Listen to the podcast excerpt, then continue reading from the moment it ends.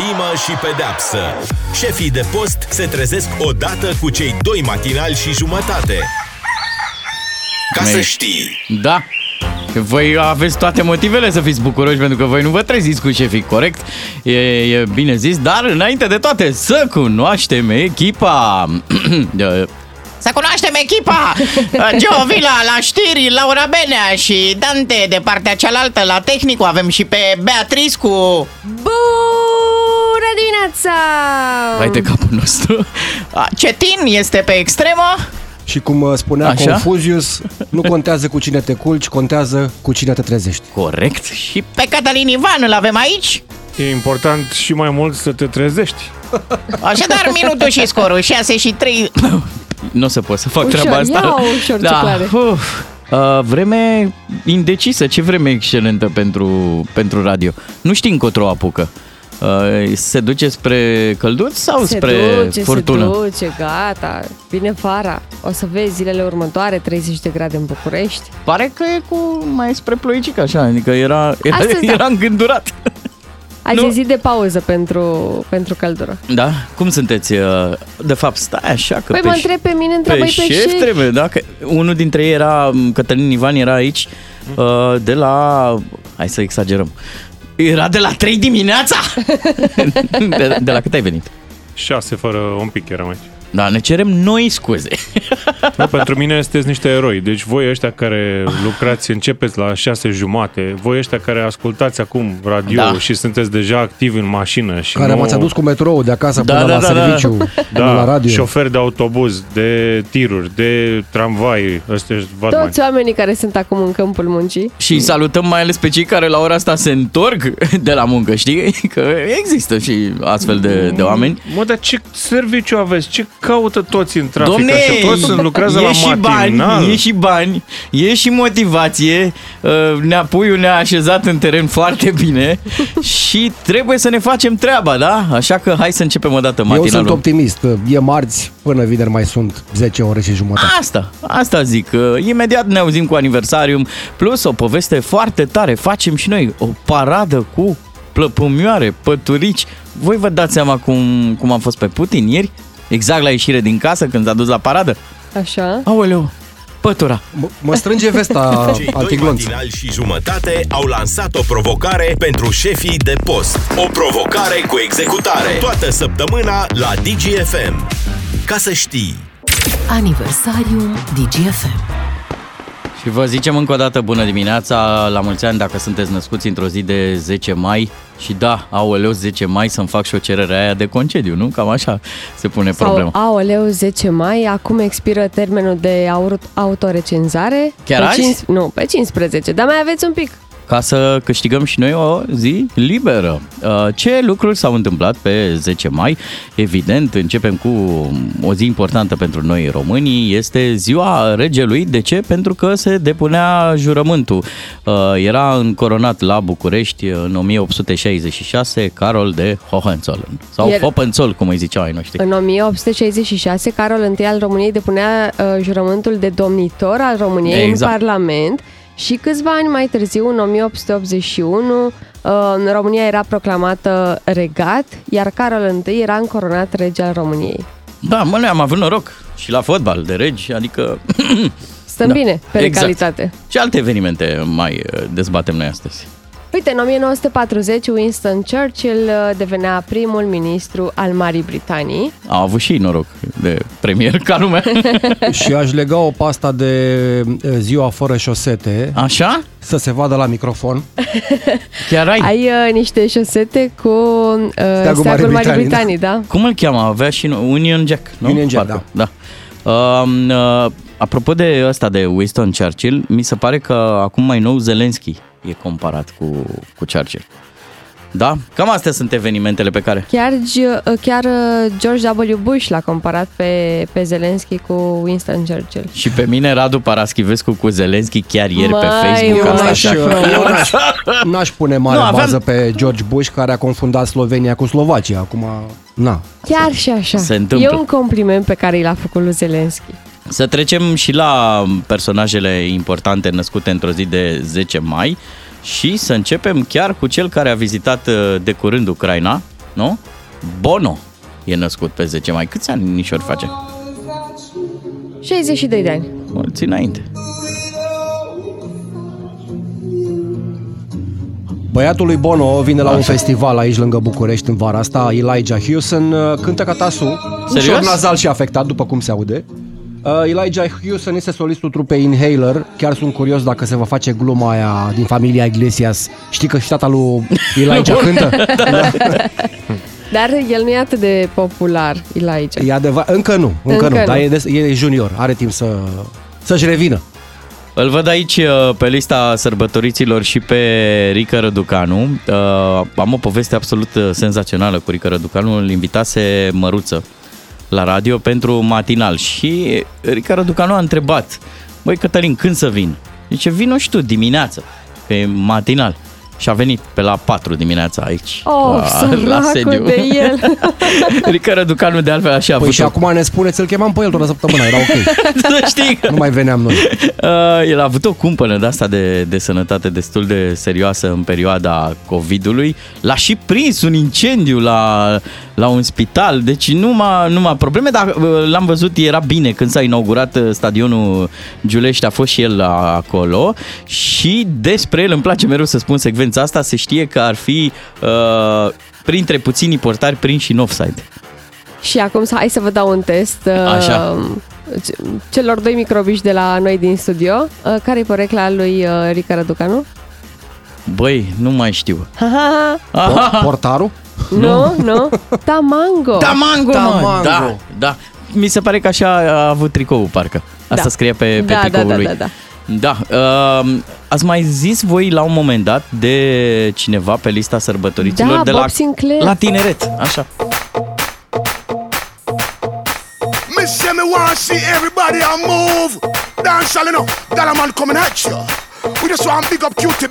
Bob Sinclair, it's a dance thing, you see me? Somewhere you just bounce on. Yeah! Everybody dance now! Let's go! 53 de ani împlinește Bob Sinclair. Dar nu se simte, domnule. Nu-i arată. Au apărut varicele deja. El și-a cam luat o pauză așa de vreo 5 ani, n-a mai produs nimic, n-a mai scos nimic. Dar așteptăm. Asta zic artiștii când nu mai prinde, când faci ceva și n-are succes, sunt într-o pauză. Pauză de creație. Eu am niște amintiri drăguțe pe tema asta.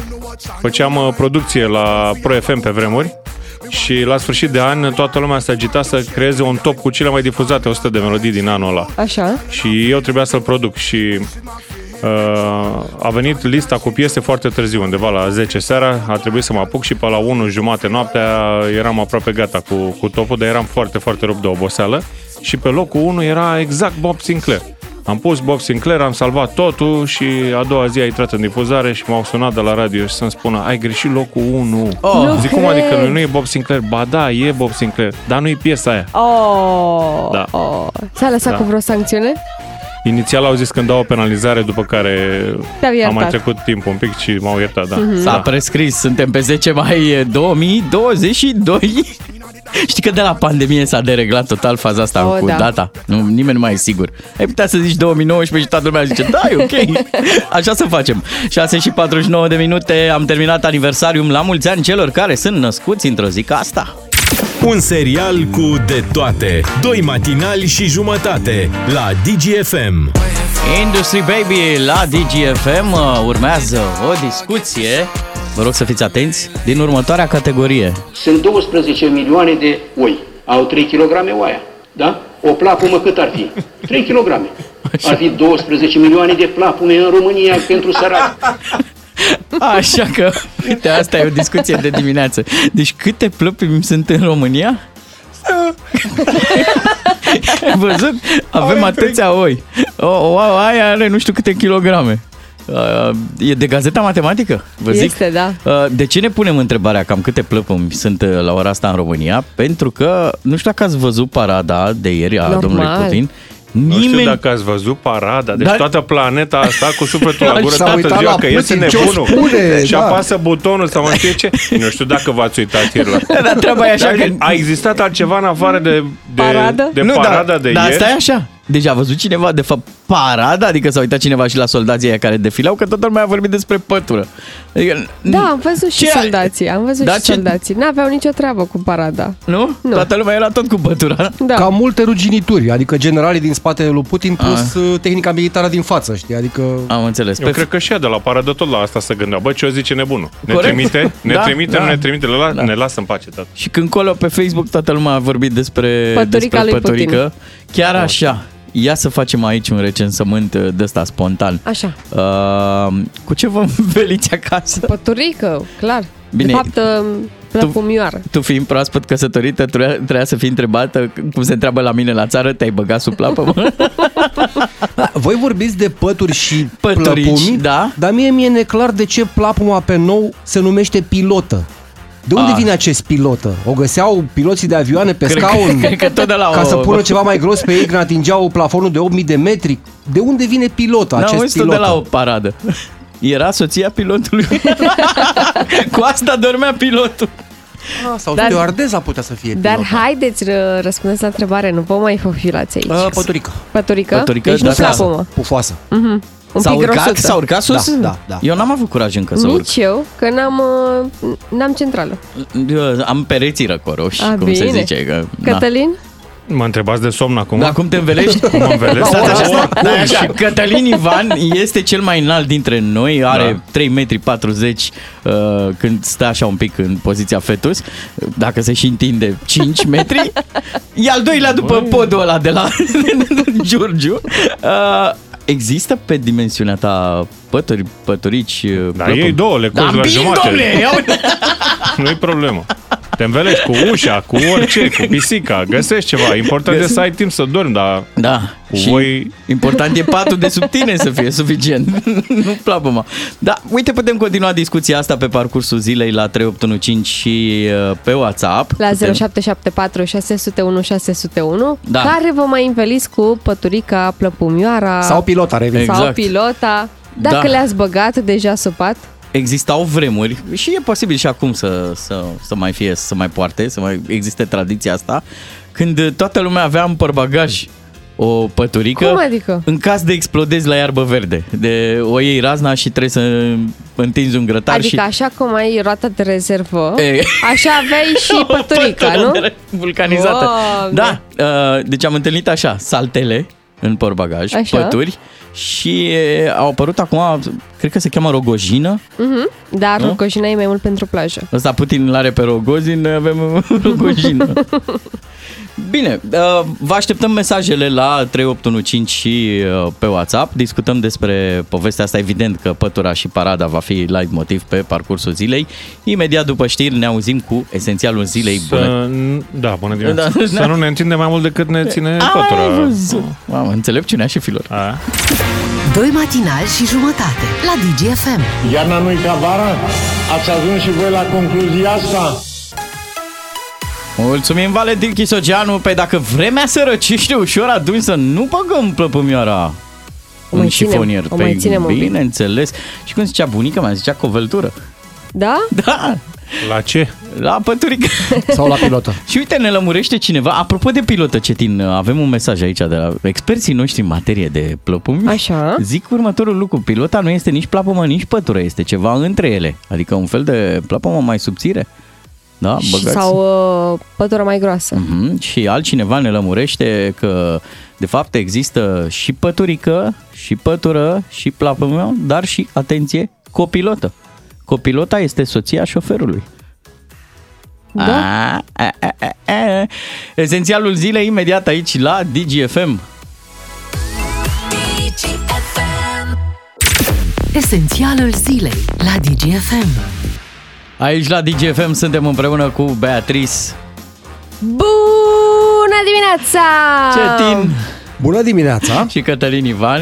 Neața. O formulă de câteva zile, pentru că colegul meu este plecat într-o bine meritată, nu așa se zice, Pe naiba, bine meritată vacanță, da, dar se întoarce luni. Așa, iar noi avem esențialul zilei și aș pleca de la meciul încheiat aseară între Rapid și Craiova, nu de alta, de la acolo au fost, și aici o să folosesc pluralul de stadion pentru paradă, parăzi. Așa. Au fost parăzi foarte, foarte mișto pentru că au fost ocazii.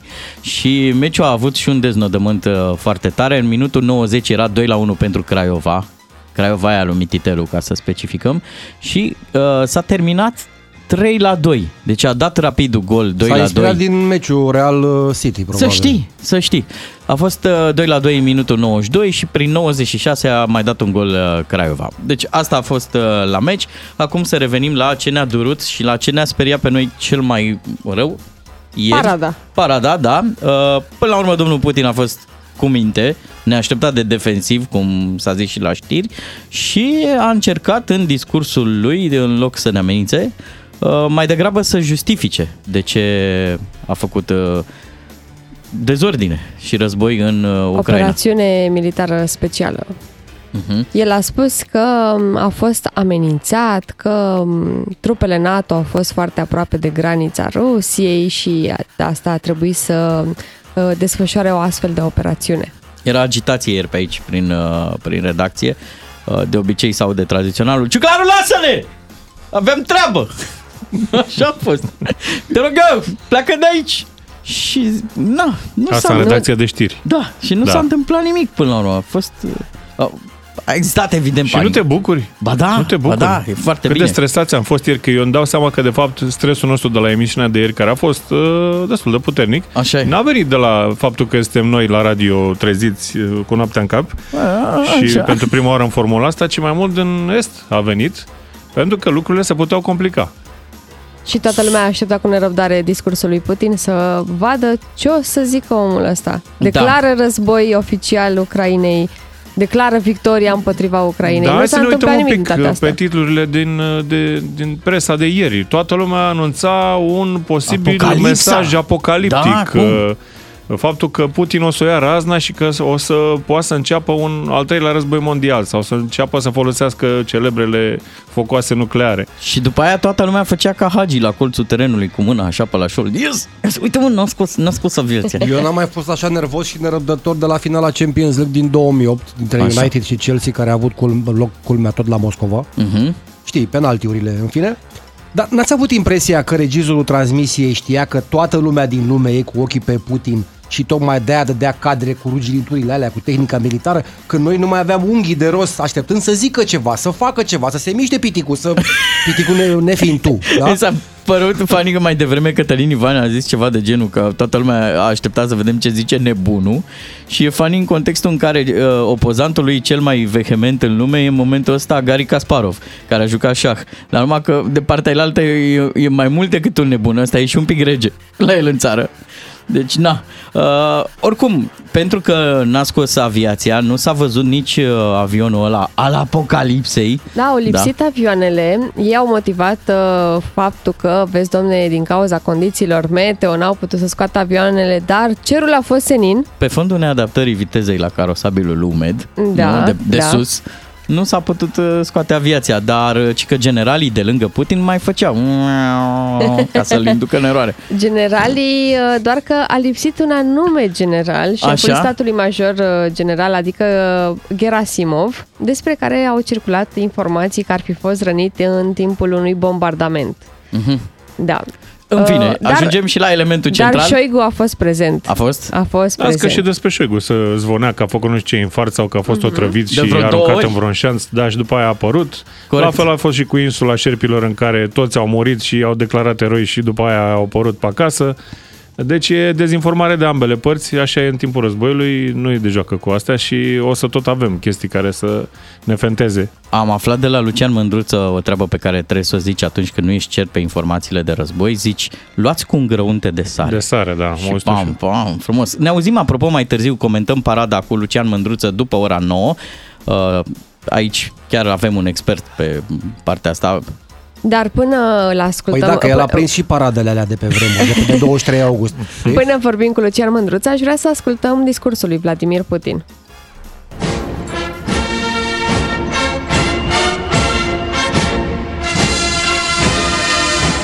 Здравствуйте, товарищи! Поздравляю вас! Loialitatea față de patria mamă este cea mai importantă valoare a noastră. Mă adresez soldaților din Donbass. Voi luptați pentru patria mamă, pentru viitorul ei și pentru că lecțiile celui de-al doilea război mondial să nu fie uitate. Cei care i-au înfrânt pe naziști sunt un exemplu pentru eternitate. Slavă forțelor noastre curajoase! Slavă Rusia! Pentru victorie! Ura! Și a fost într-adevăr așa, ți se ridica un pic părul pe mâini când au răspuns soldații aia, că erau și foarte mulți în Piața Roșie. Dar acum hai să ne concentrăm un pic pe ceea ce ne-a rămas tuturor, pătura aia, da, în gând. A fost văzut Vladimir Putin la paradă cu o pătură pe, cum să zicem, era să zic pe șale. Pe genunchi. Pe genunchi, da. Acum, în poală, o fi fost friguț, da.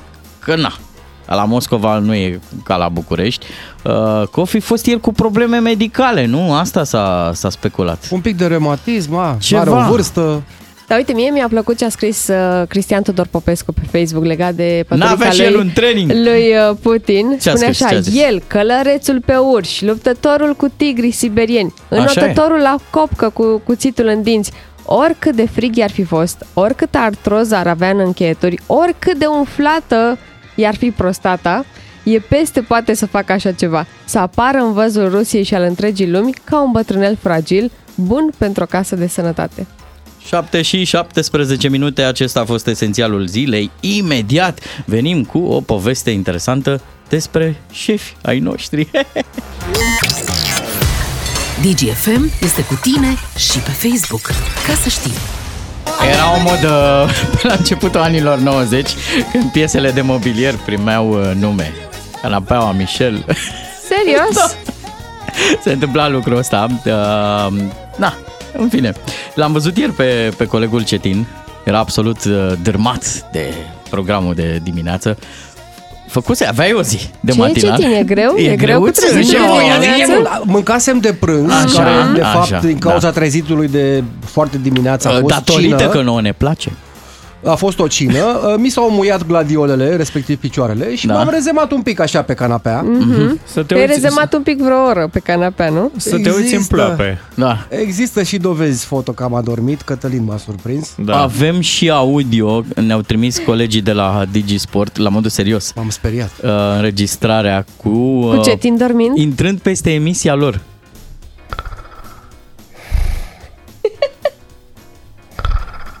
Juca Manchester United. Și o lua cu 4-0 de la Brighton. Și a intrat Cetin, da, s-a auzit la Digi Sport. Bine, avem o înregistrare și de la Digi24. Le-a tulburat și lor emisia. Aoleu! Mai ai puțin și spui că poți să sperii și cu costârcii de pe Digi World. Pe acum, uite, o să te mire colegii noștri de la alt post de radio, din Pipera, ne-au trimis o înregistrare cu Cetin. Oh. Aici se apropie, aici, ăsta este adevăratul Cetin, să știi. Știi ce m-a mirat cel mai mult? Că n-ai pauza aia care generează panică. Mie mi-a zis soția că eu în momentul în care sforei, în momentul în care sforei, am câteva secunde de gata, mă, se prăpădește. Să mă îmbrac frumos. Să aprind o lumânare? Sunt o văd după tânără. Serios. Deci eu sforei și la un moment dat uit că m-am apucat de sforei. Sau mi-e lene să-l continui, nu știu exact ce se întâmplă, dar mă opresc. Eu mă sperii. Aha. Ce-am făcut? Probabil că mă aud și eu când sforăi. Da, sunt dovezi în care performez sonor mai ceva decât Bono pe steroizi. Dacă se întâmplă și într-o sâmbătă noapte după o ieșire în oraș, tutură și draperiile, nu... Da, ce ai făcut tu, cum să zic, chiar se încadrează în normele astea de protecția muncii, pentru că în calitate de șef chiar poți să dormi la muncă. Cine să zică ce? Să nu spună nimeni nimic. Da. Dar șeful mai mare.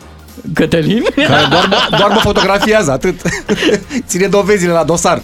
Dar eu nu cred că dormea. Eu cred că se uita foarte atent în interiorul lui după subiecte pentru a doua zi la matinal. Făcea economie de lumină. Da. Da, da, bine. Acum trebuie să recunosc că următorul cadou pentru ziua ta o să fie o păturică de tip Putin. Ca să o ai aici la canapea. Credeam că o să vă luați voi căști ca să nu mă auziți cum sforăi. Da, nu s-au consemnat. Înregistrările au fost niște trucaje, n-au existat într-adevăr sforăituri. Semn că încă nu ești chiar obosit cum am vrea noi. Mai vorbim pe joi, vineri, așa. Poate pregătești și tu ceva pentru emisiune, poate muncești un pic. Da? În partea cealaltă a terenului. Dă puțin înapoi, dă puțin înapoi. Păi n-ai fost obosit suficient. Da, bă, dar veream după weekend. Aha, am înțeles, e în regulă. Sâmbătă, duminică. Era odihnit. Lasă-mă să trec și în partea cealaltă, să întreb și pe Cătălin. Cum a fost prima zi? Grea. Okay. Cu trezitul, da. Ai mai putut să-ți faci rutina obișnuită? Sunt 13 ani de când am făcut ultima emisiune de matinal la radio. Okay.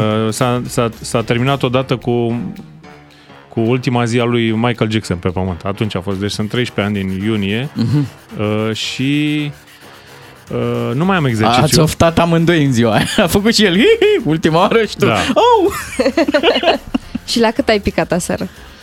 Pe la 10 și ceva am încercat. Nu știu când am picat efectiv, dar pe la 10 și ceva. Dar de dimineață mă gândeam, uite ce bine că e puțină lume în trafic. Mă simțeam destul de în siguranță, așa, cu puțin. Credeam că zici ce bine că sunt șef, pot să ies când vreau din povestea asta. Și după aia mi-am dat seama că ăștia puțini pe care îi întâlnesc eu în trafic s-ar putea să fie la fel de rupți de somn ca mine. Și mi-am dat seama că de fapt pericolul este mult mai mare decât atunci când sunt mii de mașini, dar cu oameni, frate, nervoși. Deci îi prefer pe aia nervoși pentru că sunt mult mai atenți. Sunt mult mai atenți decât pe ăștia somnoroși de dimineață, cu ochii umflați, căscând. Aha. Da, e mult mai periculos, mi se pare. Ăsta e motivul pentru care, în minutele următoare, după știrile Digi FM, facem împreună un exercițiu de trezire. 2 matinali și jumătate la Digi FM. Lăsați că ne descurcăm. Mulțumim, Valentin Chisoceanu, aici sunt cei mai tari experți militari. Eu am zis că avem o pătură în mașină pentru că nu se știe când te duci la un picnic și a venit imediat corectura din partea ascultătorilor, care evident că au dreptate. Ne-a zis cineva așa. Colegul, zi adevăr, de ce țineai pătura în mașină? Era pentru fete, nu pentru picnic. Da, exact. Pentru fete? Da, dacă le se face friguț. Da, de câte ori te întâlnești cu câte o fată, îi dai o pătură. Evident. Noi, fetele, suntem mai sensibile. Da, ăsta e adevărul pentru care avem pături în mașină. Gata, ne-ați prins. Și ne-a mai întrebat cineva, tot pe WhatsApp, la 0774 601 601, ce este oghealul? O ce? Ogheal. Ca și cum noi n-am avea internet. Sau? Dar e o reionă, sau e o boală, e ceva? Nu. Ogheal? Una singură? Ogheal, deci nu mai multe, da? Da. Una. Ogheal, două ogheale. Nu știu, asta e regionalism ceva? E regionalism? Arhaism? Ce? Da, deci tu regionalism. Știi? Am căutat și eu pe Dex, îți dai seama. Și ce? Pătură. Super. Păi, eu fiind de la mare, eu sunt cu cearșaful. Cu cearșaful. Poezie pe șarșaf și sub șarșaf, care e cuvânt, se știe, turcesc. Eu toată viața am zis cearșaf. Până când am ajuns la liceu și s-a răs în clasă. Cu ș. Da, cearșaf. Sunt ambele în dicționar, le-am văzut. Da, în fine, să trecem și la jocul despre care vă ziceam că ar putea să ne trezească în dimineața asta. Faruco la Digi FM, 7:42 de minute. Bună dimineața! Cum îl chema pe Freddy? Faruc? Bulsara, da. La Freddie Mercury ne referim. Da, la el. Noi avem acum, hai să vă citesc un mesaj. Ciuclaru și cu Beatrice sunteți cei mai buni. Așa, iar ai scris singur mesaje. N-am apucat să-l trimit, dar l-am citit direct din telefonul meu. Dar, hai că și șefii încep să se dea pe brazdă. Da. Testul pentru ei în dimineața asta este unul de trezire, pentru că, evident, e foarte greu să treci de la condițiile alea când, ai loc de parcare, vii aici, ce ai făcut, Ciuclaru, în emisiune, vezi că facem ședință. Mai prins canapeaua pentru un somnic. Mai te duci undeva și zici, băi, sunt într-o întâlnire. Nu știe nimeni ce fac șefii. Acum toată lumea știe, îi aude la radio și supunem următorului test. Eu am adus un sunet. Așa. Da. E din viața noastră de zi cu zi, okay. Deci nu e un trucaj, nu e și ceva noi trebuie să-l ghicim. Produs, da, și voi trebuie să-l ghiciți și dacă e nevoie, puteți apela și la ajutorul ascultătorilor, pentru că s-ar putea să fie nevoie, e foarte greu de bănuit de unde vine sunetul ăsta. Adică nu-s vrăbiuțe?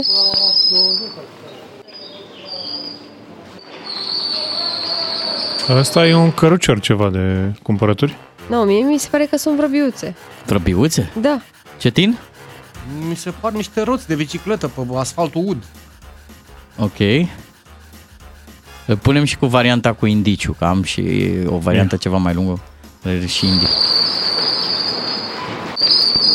14.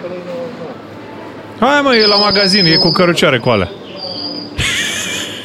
Doamne, dar oribil se aude. 14,99 a zis. Cineva are ureche de om de radio. Bravo, Catalin Ivan. Am zis bine? M-am apropiat, Nu, el a ghicit, te-ai apropiat. Mai Bogdan Ciclaru, dar trebuia să ne mai fierbi. N-am avut cum să vă mai fierb pentru că a fost prea direct pe el. Nici nu, de la primele secunde, direct cărucior de cumpărături. Deci a fost... Asta înseamnă, domnul Cătălin, mergeți la cumpărături destul de des. În același magazin din ce în ce mai rar. Din ce în ce mai... Mergeam, dar cum au luat-o prețurile razna acum, merg un pic mai rar. Să știi, asta e o observație foarte bună, într-adevăr, deci foarte, foarte scump tot. Dar la asta cu căruciorul a fost absolut bizar pentru că el s-auzea din orice parte a supermarketului. Și mă hotărăsc la un moment dat, zic, eu trebuie să înregistrez chestia asta și imaginați-vă mergând după, că era o doamnă, mergând după o doamnă cu telefonul dat pe record și urmărind-o pe acolo la un moment dat. A fost un stalker ieri. Da, a fost așa un pic de panică. Nu găseam de unde vine sunetul, da? Și aveam nevoie de calitate foarte bună. Și m-am întors la legume, pe la pătrunjel. Dar prima dată nu te-ai speriat? Băi, l-am nimerit și eu într-o zi pe căruciorul ăsta și absolut groaznic, pentru că toată lumea se uită după tine. Adică la modul, bă, dacă ai văzut că scârție, de ce nu l-ai schimbat? Păi trebuiau să schimbe cei de la magazin. Păi nu mă, dar trebuie să-l duci afară, să-ți iei fisa, să iei al cărucior sau... Ah, ok. E de la mic, de mână. De plastic. Mm-hmm. Îl mai pui o dată, te rog? Aoleu, să ne scârție în creier. Putem să zicem și la ce magazin e ca să-l scoată? Nu. Să apară programul Rabla pentru cărucioare. Hai pune-l o dată. Ia. Deci că-s păsărele, frate. Exact. Asta am zis. Să știi că așa fac și eu cu bicicleta și vorbesc foarte serios. Tu faci cu bicicleta. De la vârstă. Bicicleta, da. Eu pe bicicleta, da. Hai nu, că de la o vârstă poți să începi să faci și tu așa ca previghetoarea. Și da, acum... Eu am o întrebare acum, dacă tot ne-ai pus la ghicit. Mă, ce și-o fi luat ăsta de 14,99 €? Domnul. Tu nu era cumpărătura ta? Nu? Altcineva și-a luat de 14? Nu, vorbea cu soția și îi spunea că e 14,99 €. Ah, nu era la casă. Nu. Băi, am fost exact cum zice Bea, un stalker. M-am simțit așa ca la DNA-ul legumelor. DNA-ul pătrunjelului. Eram în spatele oamenilor. Nu ar fi de mirare ca tocmai pătrunjelul să fie 14,99 € apropo de preț. Nu, e chiar atât de mult. Nu. E scump, nu? Probabil un kilogram de portocale, ceva. Un kilogram de portocale. Ancheta va continua la Digi FM. Vom afla ce costă 14,99 €. Roșii clar, nu că peste 20, am văzut eu. Eu am luat cu 9, de alea mici. Sherry. Ia uite unde erau bărbații casnici aici în emisiune. Apropo de bărbați casnice, urmează o discuție și cu treaba asta ceva mai târziu în programul nostru. Rămâneți cu Digi FM. Stimă și pedeapsă. Șefii de post se trezesc odată cu cei 2,5 matinali. Ca să știi. Hai că până la urmă ziua de ieri a fost una bună. N-a mai speriat Putin mapamondu, ba chiar a fost... faptului că a fost zi de luni, a fost bună. A fost zi de luni, dar corect, a ieșit domnul cu păturica, ne-a mai calmat un pic. N-a fost tensiunea aia, nu s-a panicat nimeni, n-a luat-o lumea razna, ce să mai... A fost tensiune până la finalul paradei și apoi ne-am liniștit. Exact, și pe seara am făcut noi ședința asta de... emisiune, de pregătirea matinalului. Da, exact. Și s-a simțit că suntem toți mai relaxați, ne-am obișnuit unii cu ceilalți, numai că iar dăm din bucătărie. Sau unde erai, colegul Cetin? Chiar în bucătărie. În bucătărie erai. Era cineva care mai făcea și alte lucruri în timpul ședinței și la adică s-a aflat ce făceai. Am reușit să pătrundem în culisele. Dar ce a făcut? Dom'le, călca! Așa. Ca bărbat... Călca... Stai așa, e cu subînțeles sau ce? Nu. Da?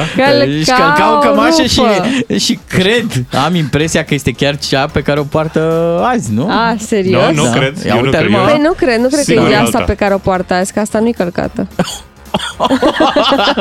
S-a agitat foarte tare și s-a... Mm-hmm. Da. Ai ratat mânecile. E un curent la metrou acolo. Da. Și ți-au fulfuit. S-au fulfuit mânecile. Am o singură întrebare la tine. Cu ce ai început? Pentru că știi ce am făcut după ședință, da? Am băgat tutoriale cum se calcă corect o cămașă. Așa. Am început cu partea mai neplăcută, respectiv fața și spatele, pentru că eu dau mai multă atenție gulerului și mânecilor. Ai început cu fața și cu spatele? Final. Da. Greșit? Se începe cu gulerul, așa-i? Bravo! Da! Vedeți? Și, bine, începutul e așa, pentru bărbați trebuie să zici lucruri. Se bagă fierul în prins. Elementar. Știi cum e? Lași cei mai buni... apă în fier. Da. Lași cei mai buni la urmă. Uite, așa. Trec de la una la alta, apropo de casnice. Da. Oul, când îl prăjești. Așa. Da. Eu încep cu albușul. Las partea bună la final. Las prăjești întâi albușul sau cum? Da, se pare. Și îl bați. Da, ideea e, atunci când ai călcat cămașa, ai avut instrucțiuni de la... Când ai încercat, scuze, da, să calci cămașa, ai avut instrucțiuni de la reprezentanta sexului frumos? Sau știi tu așa să calci memorie? Nu, eu, da, din memorie. Uh-huh. Am zis că ce? O dungă, se vede, un pic să fie pe drept, un pic, nu mult, na. Eu am spălat odată rufe. Wow, de mână? Păi stai mă, să dai play la mașina de spălat, nu e o mare... Nu, stai așa, acolo primești instrucțiuni foarte clare, se separă. Așa. Albele, nu știu cum, coloratele. Deci tu te lauzi că ai băgat o mașină de spălat? N-am zis că mă laudă, am zis să pun și eu pe masă ceva. Eu am spălat odată rufe. Da, adică ai băgat mașina de spălat. Da, puteai să te lauzi dacă spălai la mână. La râu. Exact. 101-105. Nu se pune dacă ai spălat odată? Nu se pune, îmi pare rău. Nu. Eu în loc de călcat dau foarte des cu aspiratorul. Trebuie să deci nu știu, să calc, n-am călcat niciodată. Și tu dai cu aspiratorul, da. Adică... La mine e lună mereu, pun aspirator și de 2 ori pe zi. Bravo, bravo, eu la mic, e aspiratorul la mic pe care îl activez din aplicație, mă lași. Îl am mașină. Da, mă, care merge cât, singur. Adică, da. A, deci tu stai pe canapea și dai cu aspiratorul. De deci e cineva în casă care l-ascultă. Bă, intrați în detalii prea mult. E curat, dau de 2 ori pe zi, ce vreți. Incredibil. Sunteți, da, uite, cu mândrie pot să spun că n-am călcat niciodată vreo pisică sau vreun câine. Nici pe bec n-am călcat niciodată. Foarte bine. Era vorba aia că noaptea toate pisicile sunt plate, știi? Vai de mine! Măi, oameni buni! Dar am spus că nu s-a întâmplat. Avem grijă, chiar, să aveți grijă, pentru că bănesc e groaznic. Dar hai să schimbăm ideea. 7:54 de minute, vin știrile Digi FM. După ora 8 ne întâlnim aici cu Claudiu Pandaru și o să discutăm evident despre treburile serioase, despre ce se mai întâmplă în politică. L-avem pe, era să zic un individ, un domn care a zis ceva de genul că românii sunt fascinați să-și vadă conducătorii căutând în mizerie. Dar numai bine ar exista conducători fascinați să-și vadă românii fericiți și cu bani în buzunare? De-aia am venit la emisiune. Exact! Cei 2 matinali și jumătate îi pun la treabă pe șefii de post. Pentru siguranță și așa, încredere. Și aia e suficient, adică atât. 8-6 minute. A crescut presiunea în show-ul ăsta de dimineață, au venit șefii, va fi foarte greu să ne câștigăm și noi, Bea, locul în emisiune. Da, Bogdan Ciuclaru, dar și ce mi-am dat seama? Ia. Că noi suntem șefii la noi în emisiune, ei sunt doar invitații noștri, sunt musafirii. Eu o să lupt, să știi. Ne-am mai luat și la mișto, eu o să mă străduiesc, să știți că mi-am adus niște bancuri, am cules de pe internet bancuri. Adevărul că ieri mi-a lipsit să ne zici, am un banc pentru voi. Pot să vă zic cu un banc? Încep cu unul? Hai! Deci, domnul doctor, nu vă spălați. Până la urmă, ce aveți pentru piticii mei de pe creier? Cel mai mare respect. Claudiu Pandaru la Digi FM. Furtunos de calm. Da, și se potrivește și piesa de mai devreme. Young, încă tânăr, Claudiu Pandaru aici. Cine ne-a stricat nouă media de vârstă? Păi, au venit șefii. Asta s-a întâmplat. Îți prezentăm și ție noua formulă. Bea, Ciuclaru și șefii de post, Catalin Ivan și Cetin Rașid, sunt împreună cu noi. Slavă Domnului pentru... Doar câteva zile. Da. De ce spui stricat Bea de vârstă? Pentru că eu am fost coleg de facultate cu domnul Pandaru. Deci păi da, el arată mai tânăr. Asta are el genele mai bune și mai sufoase. Spune ce nu le arată bine, ne? Da. Cum s-aude emisiunea? Am ascultat cu mașina ca de fiecare dată. S-a râs un pic sau... Suntem timorați? Măi, nu, dar mi se pare că ei tot așteaptă. Tot așteaptă și voi nu livrați. Mărirea tot... s-a cerut de salariu, nu de echipă. Adică nu s-a înțeles greșit. Așteaptă să fiți mai duri. Și... Mai duri? Da, crezi? Da? Eu așa zic. Adică eu m-am gândit sincer că se poate și mai mult. Voi ați făcut niște paștimizi politicoși. Am încercat. Să fim niște gazde bune. Tu cum te baci? Poți să fii doar tu, Bea, adică pe Bogdan Ciuclaru poți să-l lași. Adică, nu e niciun fel de jignire, Bogdan, dar cunoscându-te poate să te dezlege. Deci... Am înțeles, ca un chihuahua de ăla, să mă azmută. Eu zic că e doar în aparență. Vorba aia, ai material, adică nu e ca și cum... normal. Zi-ne un pic despre tine, cum stai tu cu autoritatea? Da, e în regulă, e bine. Te împaci? Respect, mă împac, da? Dar n-aș vrea să fiu în schimb în locul vostru, pentru că, în primul rând, am înțeles că astăzi m-ați chemat... știind și mai multe despre Cetin, în primul rând, să ne concentrăm pe el, dar nu o să fac numai asta. Dar destul despre noi, Claudiu Pandaru. Despre noi, sigur. Cine e șef la cap limpede? Tu sau domnul în training? Nu cred că ai întrebat asta. Capetele noastre limpezi sunt șefi. Însă mi-e foarte greu să mă pun în locul vostru astăzi aici. Stăteam și mi-am dat seama cum s-a strecurat? Mi-am dat seama în mașină că de fapt voi acum aveți așa doi șefi. Să te înțelegi cu următorii șefi. Un turc. Așa. Și dacă nu te înțelegi cu turcul, te duci la un domn pe care îl cheamă Ivan. De vreo 2 luni încoace, nu știu dacă e cea mai bună negociere posibilă, da. Zic. Și pe urmă te întorci iarăși să discuți cu un turc. Da, hai să vorbim un pic și despre problemele noastre ale românilor. Uite, zice aici un primar PSD că la noi românii, am avea un apetit fantastic de a ne vedea conducătorii în mizerie. Îți citesc un pic din declarația lui de la TV. Aș vrea să mă întorc la esența poporului român care are un apetit fantastic când aș vedea foștii conducători în mizerie. Vă spune un PSD de data asta, ne-am bucurat și toată lumea a aplaudat când l-a văzut pe Băsescu. Mamă, i-au luat ăștia salariu. Mă opresc aici. Există acest apetit de a ne vedea conducătorii, hai să zicem, devorați? Da, pentru că, există acest apetit, această bucurie a românului de rând când vede că unuia dintre lideri politici se întâmplă ceva rău. Intră în pușcărie, e cel mai rău întâlnit în rândul liderilor politici români. Există o bucurie, dar acum vedeți dumneavoastră, și domnul primar, înțeleg, e apropiată declarația de perioada asta pascală în care încercăm cu toții să fim mai buni. Nu vreau să remarc faptul, deși mă frapează că folosește cuvântul apetit însoțind să-i vedem mâncând din gunoi. Dar vedeți dumneavoastră, și în cazul domnului Băsescu și în alte cazuri, instanța este cea care a hotărât să-i taie salariul. Noi doar am aplaudat. Cred că dacă dânsul ar vrea să-și testeze teoria mai bine, s-ar supune unui vot popular. Și atunci ar vedea că lucrurile stau mai rău.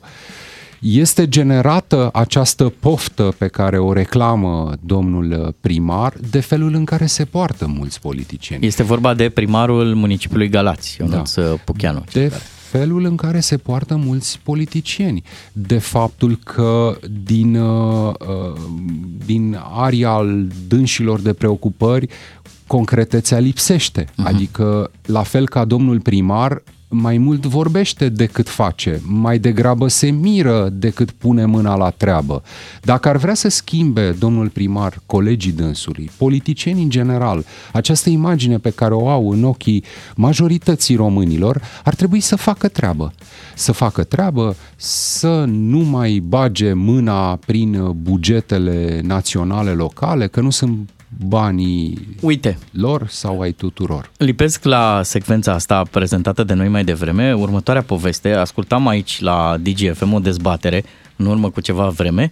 Se discuta despre faptul dacă România ar pune mâna pe arme și dacă și-ar apăra țara. Și au fost câteva opinii absolut frapante din categoria dacă mi-ar da mie o armă, mai întâi își trage în ei. Și se referea la politicieni respectivul. Și mi-am dat seama că, da, normal că e nasol și e de sancționat așa ceva, dar trebuie să-i pună un pic pe gânduri și pe ei, pe politicieni, pentru că există sentimentul ăsta în rândul oamenilor de rând că ăștia nu trag cod la cod cu noi, că niciodată nu tragem la aceeași căruță.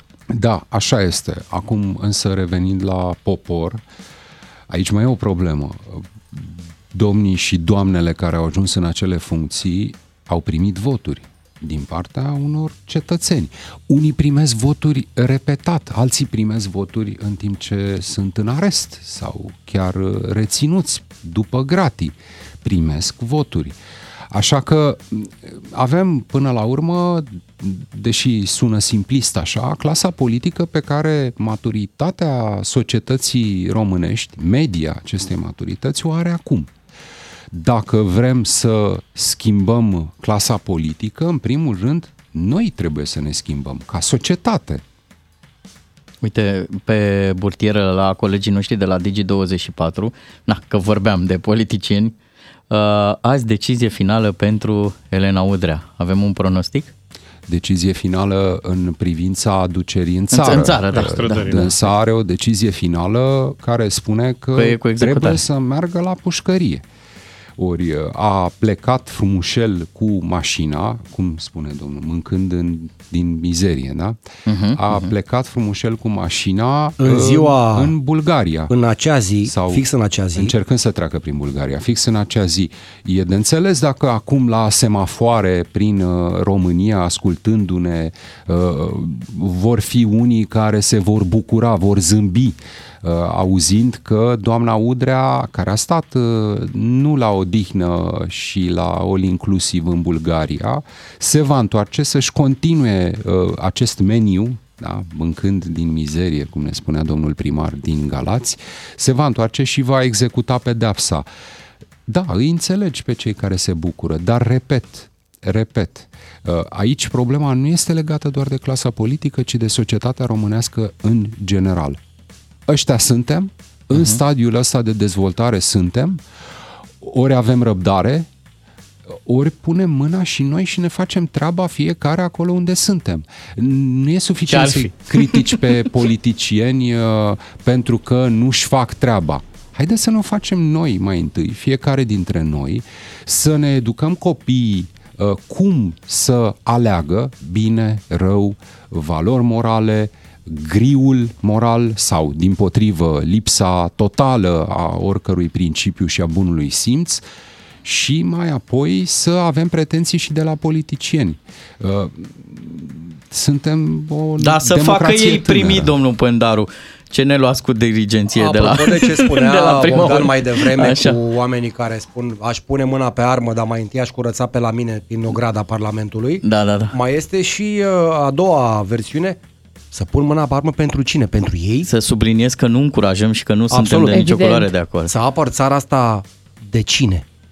Păi în ce folos? Îți aperi, așa cum cred că poate să-ți spună orice ucrainean, în primul rând familia, casa, îți aperi copiii, soția. Da. Vorbim puțin de pace, n-are nicio valoare. Lucrurile s-ar schimba total în momentul în care ar deveni serioase. Dar revenind la treaba asta cu dorința românilor de a-i vedea pe politicieni în mizerie, din 89 până în 96 și apoi ceva până în 2000, din 2000 până în 2004 am fost obișnuiți că la vârful țării trebuie să existe cineva sărac și cinstit. Poate de acolo ni se trage. Ne-am obișnuit cu treaba asta. E bine, dacă nu ne-ar ține ei pe noi în sărăcie, poate că sigur că am rămas cu foarte multe lucruri așa înfipte cumva în ADN-ul societal, în mentalitatea colectivă. Un alt exemplu, vin chiar cu un exemplu care să continue ideea ta. Iată că zilele astea am constatat, weekendul trecut, suntem obișnuiți, noi românii, ca prima doamnă să nu fie expusă, să nu apară, să nu aibă voce, să nu o vezi cu ani, să nu știi cine e. Da, Claudiu, te întrerup cu un breaking news, veste de ultimă oră. Noi nu numai că avem ghinionul să facem emisiune cu șefii, avem și rubrica Ghinionar, cu ea ne auzim după știrile de la 8:30. Muzica Digi FM sună așa cum îți place. Și foarte bine faceți, pentru că urmează rubrica aia, cea mai tare, Ghinionar. 031 400 2929. Dacă v-ați supărat vreodată șeful, dacă i-ați făcut vreodată nasoale. Acum, pentru cei 4-5, dacă ați fost vreodată antrenori la FCSB, că na, e foarte greu să nu-ți superi șeful acolo, puteți să sunați și la Ghinionar să ne vărsați poveștile voastre. Noi nu ne-am supărat niciodată șefii, dar nu e timpul. Da, da, până vineri ar fi timp.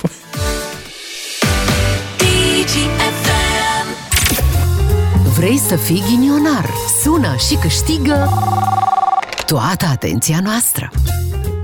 Evident, și se și iartă și o să și dispară ghinionul dacă ne verși poveștile tale la 031 400 2929. Astăzi discutăm despre șefi pe care la un moment dat i-am supărat. Mă bag primul, mă arunc? Normal, mă detonez. Ai o istorie lungă. Story of my life, da. Ai mult de povestit, că suntem doi aici. Adică... Da, dar uite că nu e cu... E de pe local.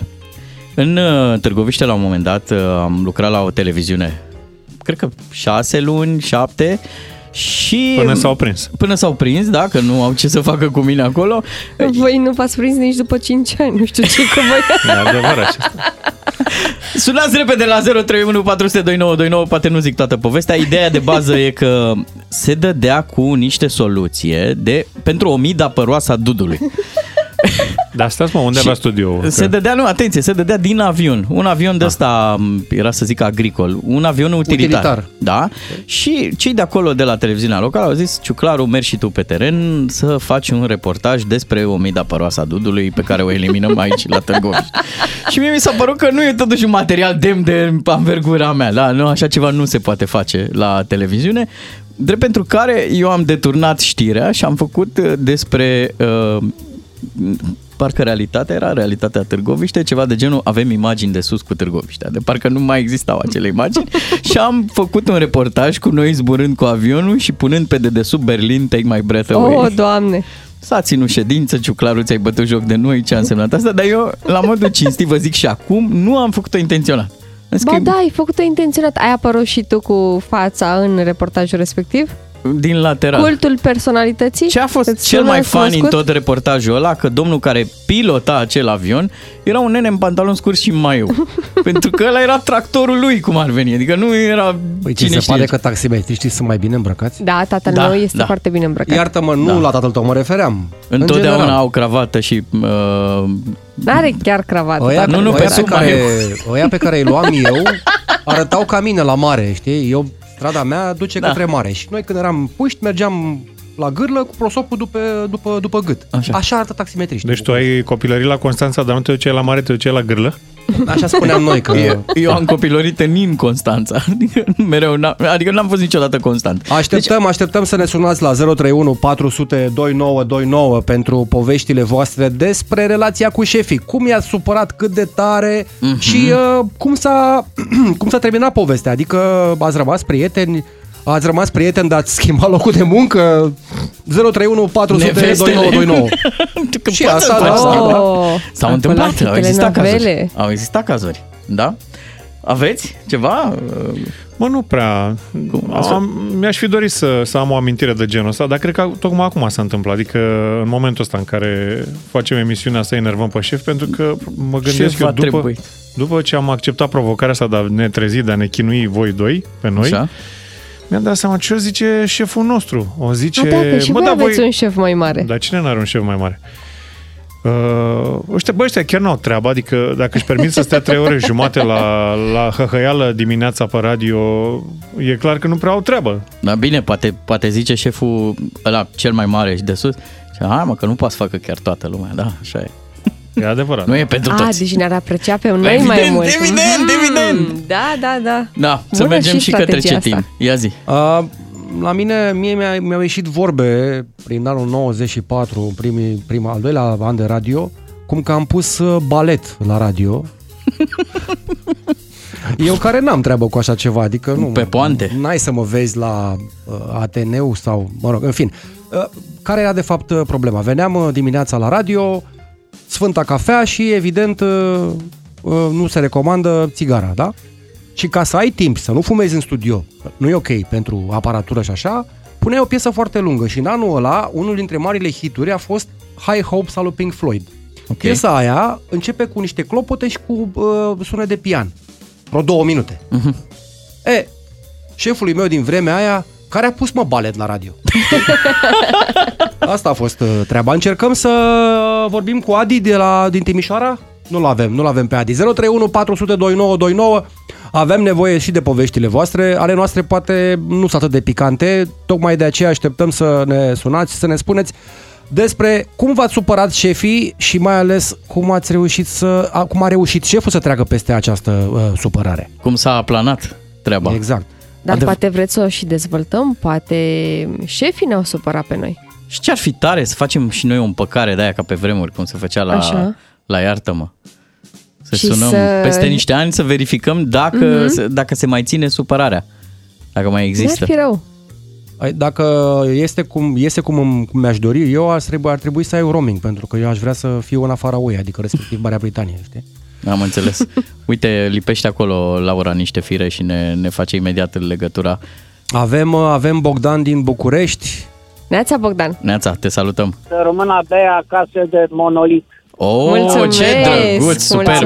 Bravo. Cam șablon, dar asta e, salut băieți. A sunat bine. Ideea e cam așa, eram șefuți undeva în domeniul juridic și cu colegii comentam cu voce tare, s-au înscris pe net, da?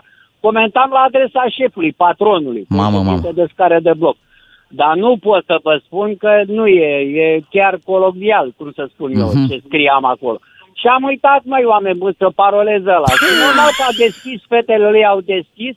Și când au văzut ce transmitam lui taică-sul cu UE, cu Europa și cu astea, bă, nu știam de ce e supărat pe mine, că nu se uita în ochii mei. După m-am prins că-i comentau tot. Vai. Asta e.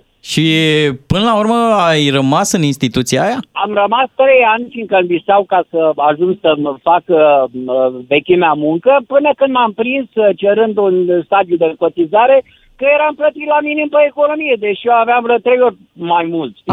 Te-a tras în țeapă. Impozite. Și i-am pus în secundă, i-am pus demisia. Când avocat, i-am pus demisia pe birou, știi? Dar el când a aflat cum îl comentai, cum a reacționat? Păi n-am fost pe loc, i-au comentat fetele lui care erau angajate și patroane și ele, niște pușcaice, da. I-au spus, tati, uite ce scrie ăsta acolo, că-ți dă, că-ți transmite, că-ți se face, dregi. Și îți dai seama că a doua zi când se uita la mine, vedea numai plastic exprimarea, știi, tradusă. Da, zi-mă în față, dacă... Bogdan, mulțumim! Mulțumim tare mult! Mulțumim, mergem la Calafat, la Marius. Salut, Marius, bună dimineața! Bună dimineața! Ia zi, ghinionar, ce ai făcut? Am o poveste cu șefii de acum vreo 25 de ani. Am lucrat într-o instituție a statului acum vreo 25 de ani. Și am avut un conflict într-o seară cu un coleg, care colegul ăsta al meu avea mari relații în instituția respectivă. Eu venisem prin concurs, prin alte chestii. Nu eram chiar așa de bine văzut. Înțelegeți? N-avea spate, să înțelegeți? Da, el avea pile. Și m-am certat cu el, nu știu ce, nu știu cum, și din toată tărășenia asta, tot eu am ieșit vinovat. Adică, ce să vă spun, eram un fel de gestionar, am plecat într-un concediu și nu am predat pe proces verbal colegului meu gestiunea. Colegul meu a considerat că la 2 săptămâni de am stat un concediu și a făcut de cap. Când am venit din concediu, la 7 am început serviciul, la 8 mi-a venit comisie de inventariere și m-au rupt. Înțelegeți ce vreau să vă zic? Da, da. Evident că m-am enervat, am sărit, m-am certat cu colegul, nu știu ce. Din toate astea m-au chemat tot pe mine să mă analizez în Comisia de Disciplină. Și cum s-a rezolvat? Acolo cu toți și toată și fimea și cu tot stafful, ca să vă spun că am un sistem militar, na, ca să înțelegeți. Și cu tot stafful acolo m-au analizat, m-au făcut în toate felurile, că n-am acționat bine, că nu trebuia să sar să mă bat cu colegul șef, dar comandantul, un om totuși cerebral, zice, du-te la unitate înapoi și așteaptă sentința. M-am dus la unitate înapoi, după vreo 2 zile, mă cheamă comandantul de unitate la el și zice, vină încoace. Și îmi dă o hârtie, zice, ia uite, hârtia asta scrie că începând de astăzi ai 5 zile de arest. Uh-oh. Eu când am auzit, zic, da, mulțumesc, stați puțin că e dimineața. Am luat hârtia, acum poate sunt puțin, poate am acționat, nu știu cum. Credeți-mă, vă rog, m-am dus la toaletă.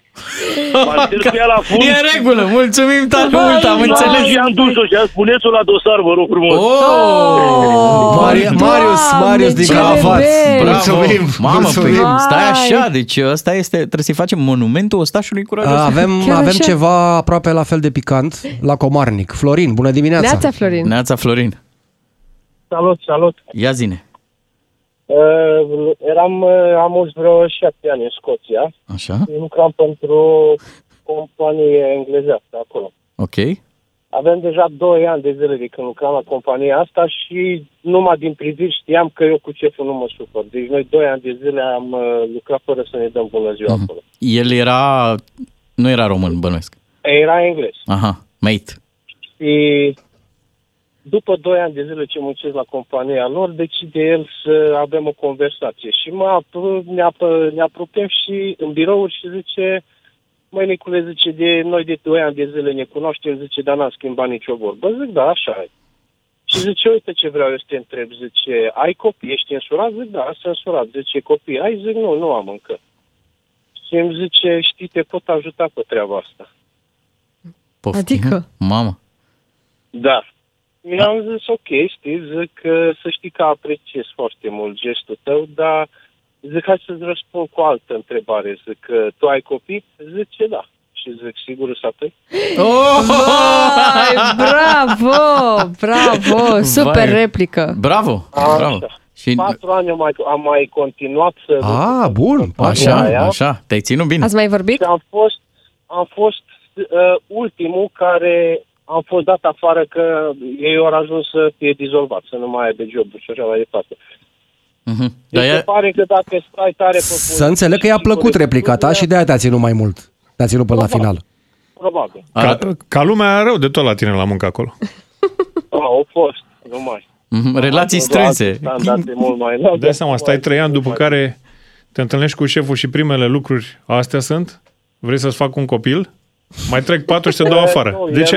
El probabil că a fost o chestie nu știu, de alfa, dacă înțelegi. Da. Cine mai puternic unul față de altul. Dacă eu cedam și nu răspundeam la chestia asta sau nu reacționam, atunci eram o victimă pentru eu, să zic așa.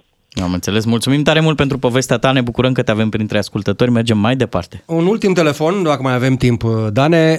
La Sergiu din Constanța vreau să mergem. Neața, Sergiu. Bună dimineața. Ia zine, cum te-ai? Care e? Să vă zic că eu șofer pe autocar de 30 de ani. Acum 3 ani de zile, prin sezon estival, la o companie mare din Constanța, vin dintr-un circuit cu niște olandezi. Treci pe telefon să te auzim mai bine, că ești pe handsfree. Într-o mare companie din Constanța, excelent. 11 iunie, vin după amiaza într-un circuit cu olandezi, a doua zi dimineață trebuia să plec cu niște evrei tot în circuit. Deci, haideți să facem ultimele pregătiri. Șeful cel mare acolo, vai, trăgea de mecanici, de toată lumea. Haideți să facem repede, foame, suntem atât de multe, avem atât de multe de făcut. Haide că suntem înghesuiți. Și dintr-una într-alta, schimb de opinii. Zic, pe șefule, vreau și eu, după circuitul ăsta, să merg la o partidă de pescuit, că nu mai pot. El că nu, eu că da, și ca surpriză pentru șeful să-i meargă foarte bine, că tot era aglomerat, chestii, am zis să poftim cheile de la autocar, să fii sănătos, o vară minunată! Aia a fost ultima mea cu șeful.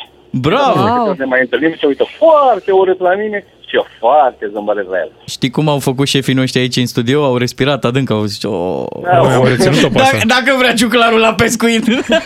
Bine, acum Bogdan, tu trebuie să recunoști că... L-invit la Constanța, acum am un job în care i-am zis șefului, pește, gata, mi-a dus și mie, ești liber.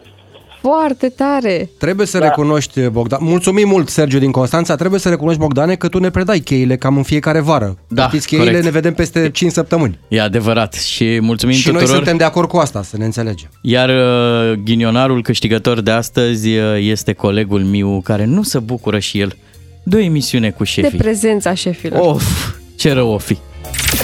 2 matinali și jumătate la Digi FM.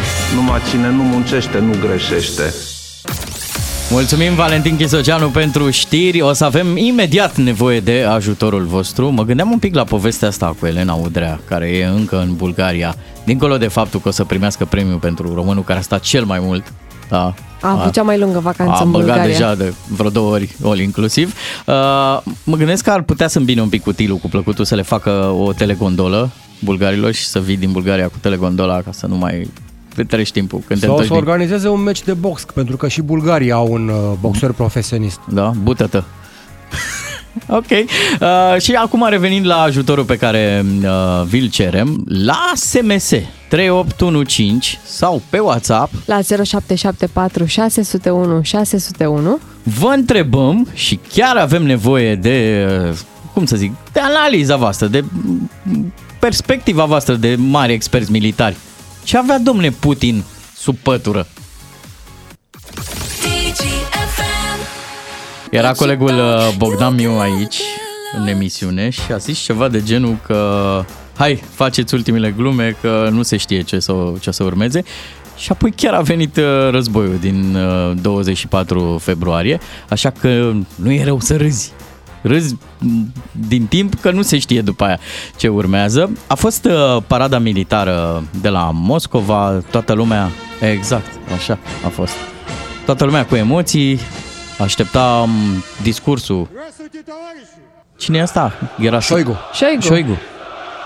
Ministrul apărării, ministrul invaziei, din putem spune. Așa, și așteptam discursul, nu s-a întâmplat nimic apocaliptic, cum a anunțat mai toată presa și de la noi și de afară. Și am rămas toți fixați pe pătura aia cu care s-a învelit Vladimir Putin, drept pentru care am și făcut noi aici repede o temă de SMS și de WhatsApp. Ce credeți că se ascunde sub pătura pe care o ținea Vladimir Putin? Și ne-a scris cineva că avea niște merdenele pe care le ținea calde. Să iei, l-au sunat ăștia să ne iei și nouă ceva. Vii la paradă? Vladi, vii la paradă? Ia ne-i și nouă niște pateuri de jos și ține-le calde.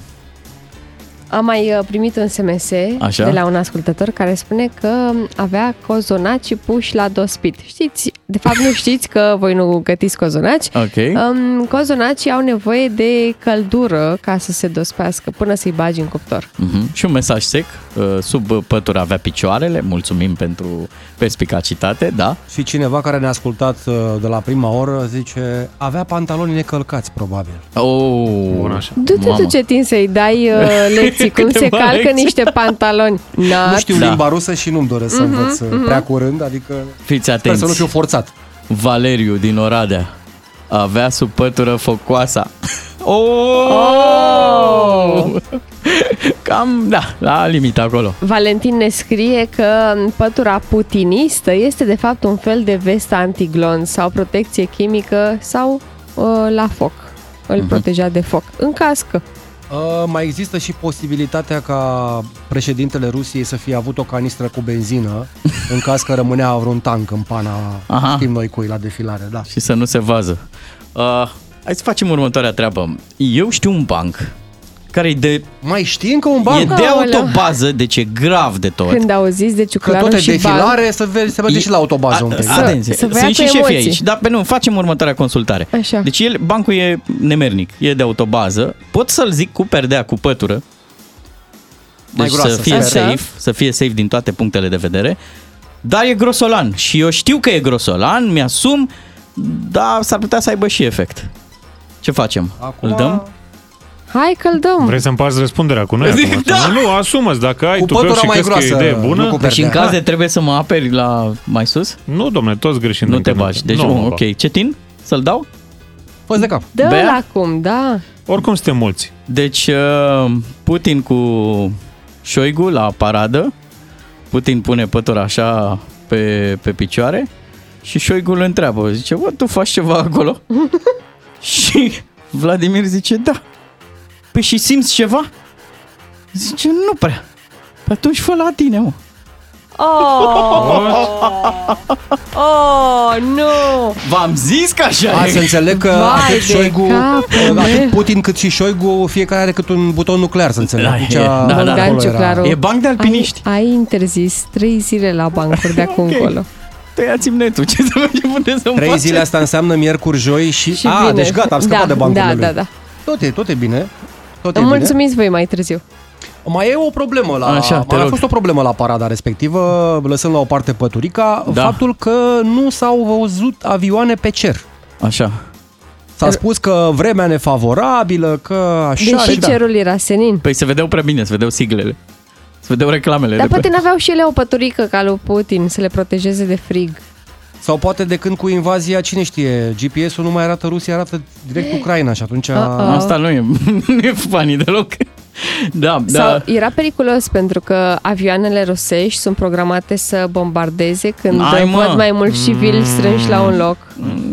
Nu, eu aș merge pe faptul că erau la însămânțat. Știi că acum e primăvară, se pune grâu, nu știu ce. Avem și noi o istorie destul de lungată cu migurile care veneau în arătură. Mă gândesc că erau și asta duse la semănat. Mai vreți odată bancul cu păturica? Nu. Suntem ok. 9 și 15 minute o să discutăm despre ce s-a întâmplat la parada de la Moscova și pe serioasele cu expertul nostru, cu cel mai bine mobilat pe povestea asta cu războiul, Lucian Mândruță, ceva mai târziu. Cei 2 matinali și jumătate preiau conducerea, iar conducerea acceptă provocarea, ca să știi. Mulțumim, Valentin Chisoceanu. Să profităm oare de secvențele astea în care nu sunt șefii? Au cedat? Gata? S-au dus la somn? Se răpuși. Cetin! Catalin! Am rămas doar noi doi singuri aici. Nu s-a obișnuit să ducă un program până la capăt.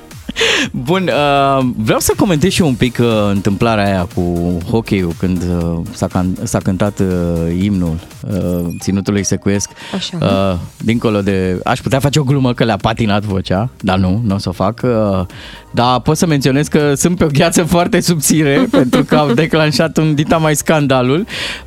În schimb, autoritățile de la noi, din România, aici e o doză de ipocrizie, da? Deci s-au inflamat de mama focului pe povestea asta, poate pe bună dreptate, numai că aceleași autorități din România nu sunt în stare să finalizeze patinoarul ăsta de aici din București. Corect, foarte bine punctat. Mai mare râsul, adică bun, ok, e o problemă. Rezolvați-o pe asta cu copiii ăia care au cântat ce au cântat, da?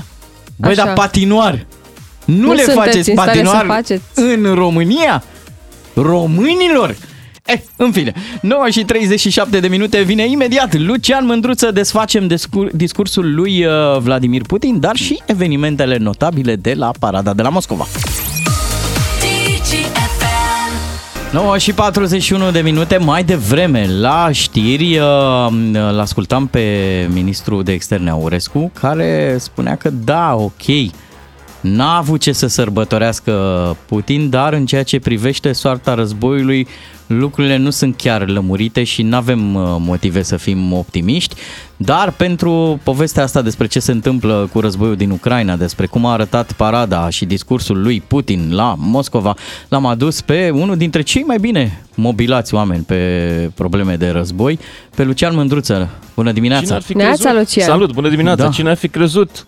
Doar cu un grad de fruntaș în armata română, obținut în urmă cu 30 de ani, că poți să faci emisiuni despre asta. Mai ales când sunt o grămadă de analiști militari. Niciunul n-a prezis invazia, apropo. Sau poate că n-au vrut să creeze panică, n-am idee.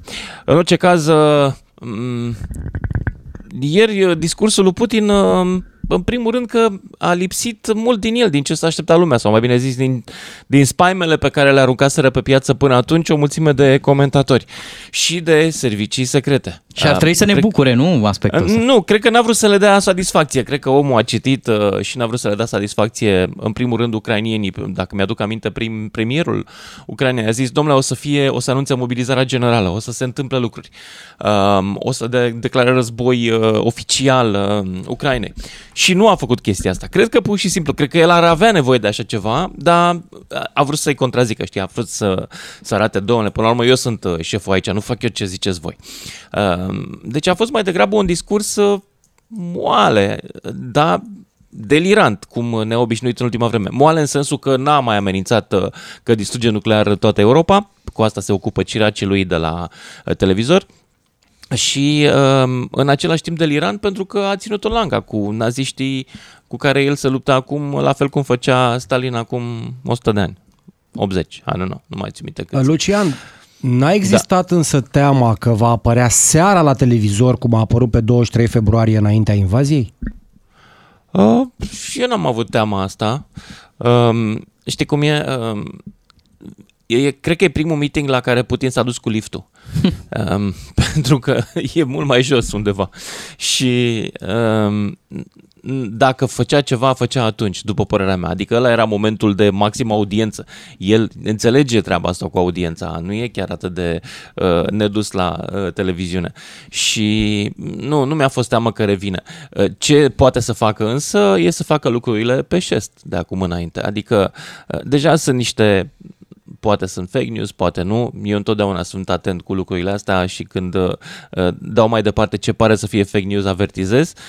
Sunt vești despre mobilizări în diferite locuri. Astăzi citeam de dimineață că sunt unii de la metrou din Moscova care au fost chemați la serviciu și întrebați dacă nu cumva vor să ducă și pe front următoarea stație Donbass, cu perenul pe partea dreaptă, cam bancoare. Iar bombardamentele de azi noapte de la Odessa au fost chiar oribile, intense. Da. Lucian Mândruță... oribile. Probabil că se pregătesc, vor toată zona.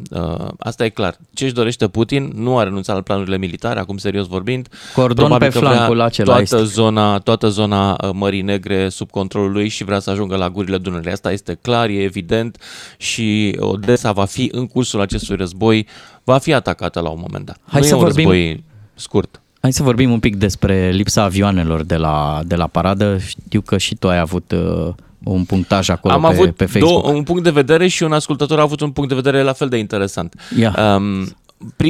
Ideea mea a fost, e posibil să se întâmple, e posibil să fie din cauza că n-are încredere că poate să doboare un eventual atac ucrainian. În caz că ucrainienii se hotărăsc să atace, sunt vreo 7-800 de kilometri de la primul aerodrom militar ucrainian până în Moscova. Deci, teoretic, ar fi avut rază de acțiune, măcar un avion. Deci, eu m-am gândit că îi a fost teamă ca printre avioanele de la paradă să nu se insereze și un avion ucrainian care să lovească Piața Roșie. Asta ar fi o ipoteză. Destul de puțin probabilă, pentru că sistemele de apărare antiaeriană din Rusia sunt destul de puternice. Dar poți să știi dacă mai au atâtea în zona capitalei, poate că le-au concentrat pe front și atunci poate se temeau că din punct de vedere tactic nu sunt atât de bine dotați la Moscova. Și o altă supoziție care ar fi? Kamikaze. A doua ipoteză este un pilot care nu-i place ce se întâmplă și decide să-și sacrifice viața intrând cu avionul în Putin. Pentru că, gândiți-vă, cele mai multe adică absolut toate trupele care au trecut pe acolo sunt nenarmate. Nici tancurile n-au obuze și sunt verificate de KGB înainte de defilare. N-are nimeni glonț pe țeavă. Nu poate să-i facă nimeni nimic lui Putin. Dar un avion, chiar și fără armament, e o armă, pentru că are o viteză de 400-500 de km pe oră când trece pe acolo și e suficient, nu e nevoie de nimic în plus, ca la 11 septembrie. Nu știm dacă e adevărat, dar e interesantă ideea. E interesant pentru că vremea a fost perfectă și să rateze el o astfel de desfășurare de forțe mi se pare foarte ciudat.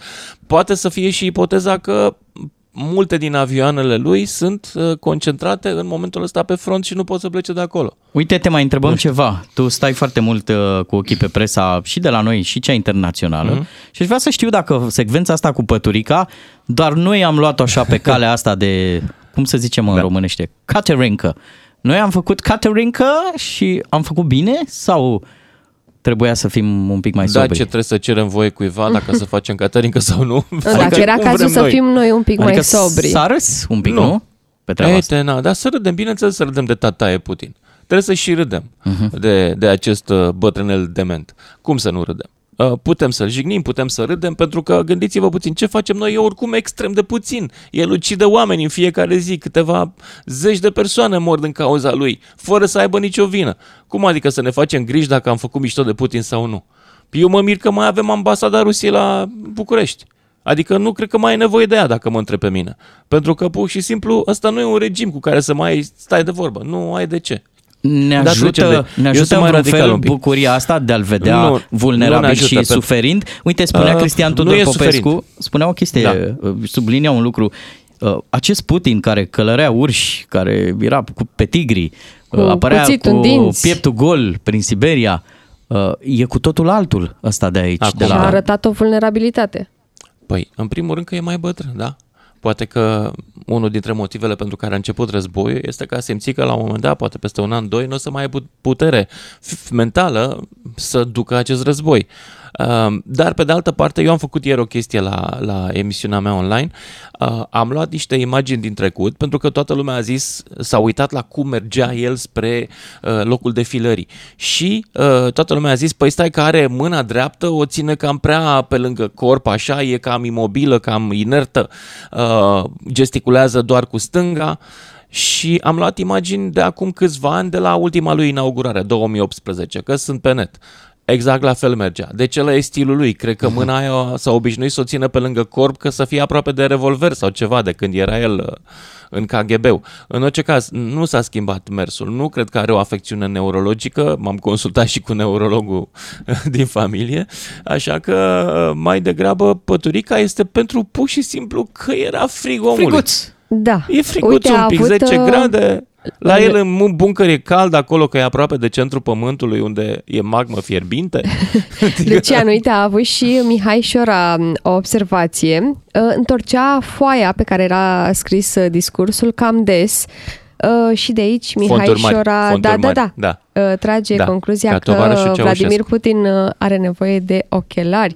Ba chiar apare o captură cu foile pe care le răsfăia Vladimir Putin și erau scrise cu font mare. Păi, da, așa făcea și tovarășul Ceaușescu, să nu pară că am bătrânit, să nu pară că s-a schimbat ceva. Dar acum avem la dispoziție lentilele de contact. N-ar fi știut nimeni. Da, într-adevăr. Poate că nu a suportat lentilele de contact. Sunt oameni care nu le suportă, poți să știi. Ca să tragem o concluzie, Lucian Mândruță, cu ce rămânem după această ultima apariție a lui Vladimir Putin? Din păcate rămânem cu Vladimir Putin și cu Rusia, care nu are de gând să oprească războiul. Asta e concluzia. Și cred că trebuie să ne pregătim pentru un deranj pe termen lung, chiar dacă nu pe scară largă. Îți mulțumim tare mult pentru intervenția ta în program. Ne apropiem de final. Colegii, o surpriză, mai am un banc. Aoleu! Nu. Aoleu. E tot cu păturică. Dar stai un pic, de ieri n-ai dat niciun banc și azi trei. Le dau pe toate, da. Dar să fie toate miercuri, joi și vineri. E și asta tot cu perdea și cu păturică. Okay. Ion o strigă pe Maria foarte cu înverșunare, așa, foarte dornic. Maria, ia o pătură și hai în pat! Asta, mă, Ioane, totuși suntem în timpul zilei. Marie, ia o pătură și hai în pat! Asta se mai codește, dar trage de timp. Maria, n-auzi ce zic? Ia o pătură și hai în pat! Maria până la urmă se hotărăște, îl ascultă pe Ion, vine cu pătura și zice, hai, acu să ne acoperim, să-ți arăt ce ceas fosforescent mi-am luat. Asta a fost emisiunea pe ziua de astăzi. Lucian, eu i-aș recomanda, ne mai auzi? Ești cu noi? Da. Este. Eu i-aș recomanda lui Putin, sau mă rog, consilierului lui să te contacteze, pentru că tu ai niște ochelari foarte, foarte mișto și ți-i cam schimbe așa la câteva luni și ar putea să aibă o nouă imagine. A renunțat la cei cu ramă roșie acum. Da, am renunțat că nu mai mergea. Deja bolșevismul nu mai e chiar așa de la mod. Gata. Vă mulțumim tare mult. și vouă, șefilor, și putem lui Lucian Mândruță și ascultătorilor. Putem să, da. Putem să mergeți dormi și noi un pic acum. Da, ar fi chiar recomandat. Hai, vă rog eu mult de tot. Deci am stat 3 ore jumate. I-am chinuit pe oameni. Probabil că mulți au schimbat radio-ul. Tu îți dai seama că nu poți să asculti niște necunoscuți așa, somnoroși, venind la radio. Cine-s mă ăștia? Da, șefii, da. Șefii la ailați. E ok. Bă, sunteți voi necunoscuți, dar vă ajută și recunoscuții. Vă ajută un pic și... Adică, adică noi. Da. Vă ajutăm, da. Vă mai citim din mesajele în care ne laudă lumea? Simțiți? Hai că facem mâine asta. Mâine de la 6:30. Mulțumim tare mult că ați fost cu noi la telefon, pe Facebook, dar și aici la radio mâine cu șefii de post 6:30. O să fie bine? Normal, ca în fiecare zi. O zi bună! Nimeni nu-i așa perfect, ca șeful, și simpatic și deștept. Ce om! Nimeni nu-i așa perfect, ca șeful, niciun fir de păr pe piept. Ce om! Cei 2 matinali și jumătate preiau conducerea, iar conducerea acceptă provocarea, ca să știi.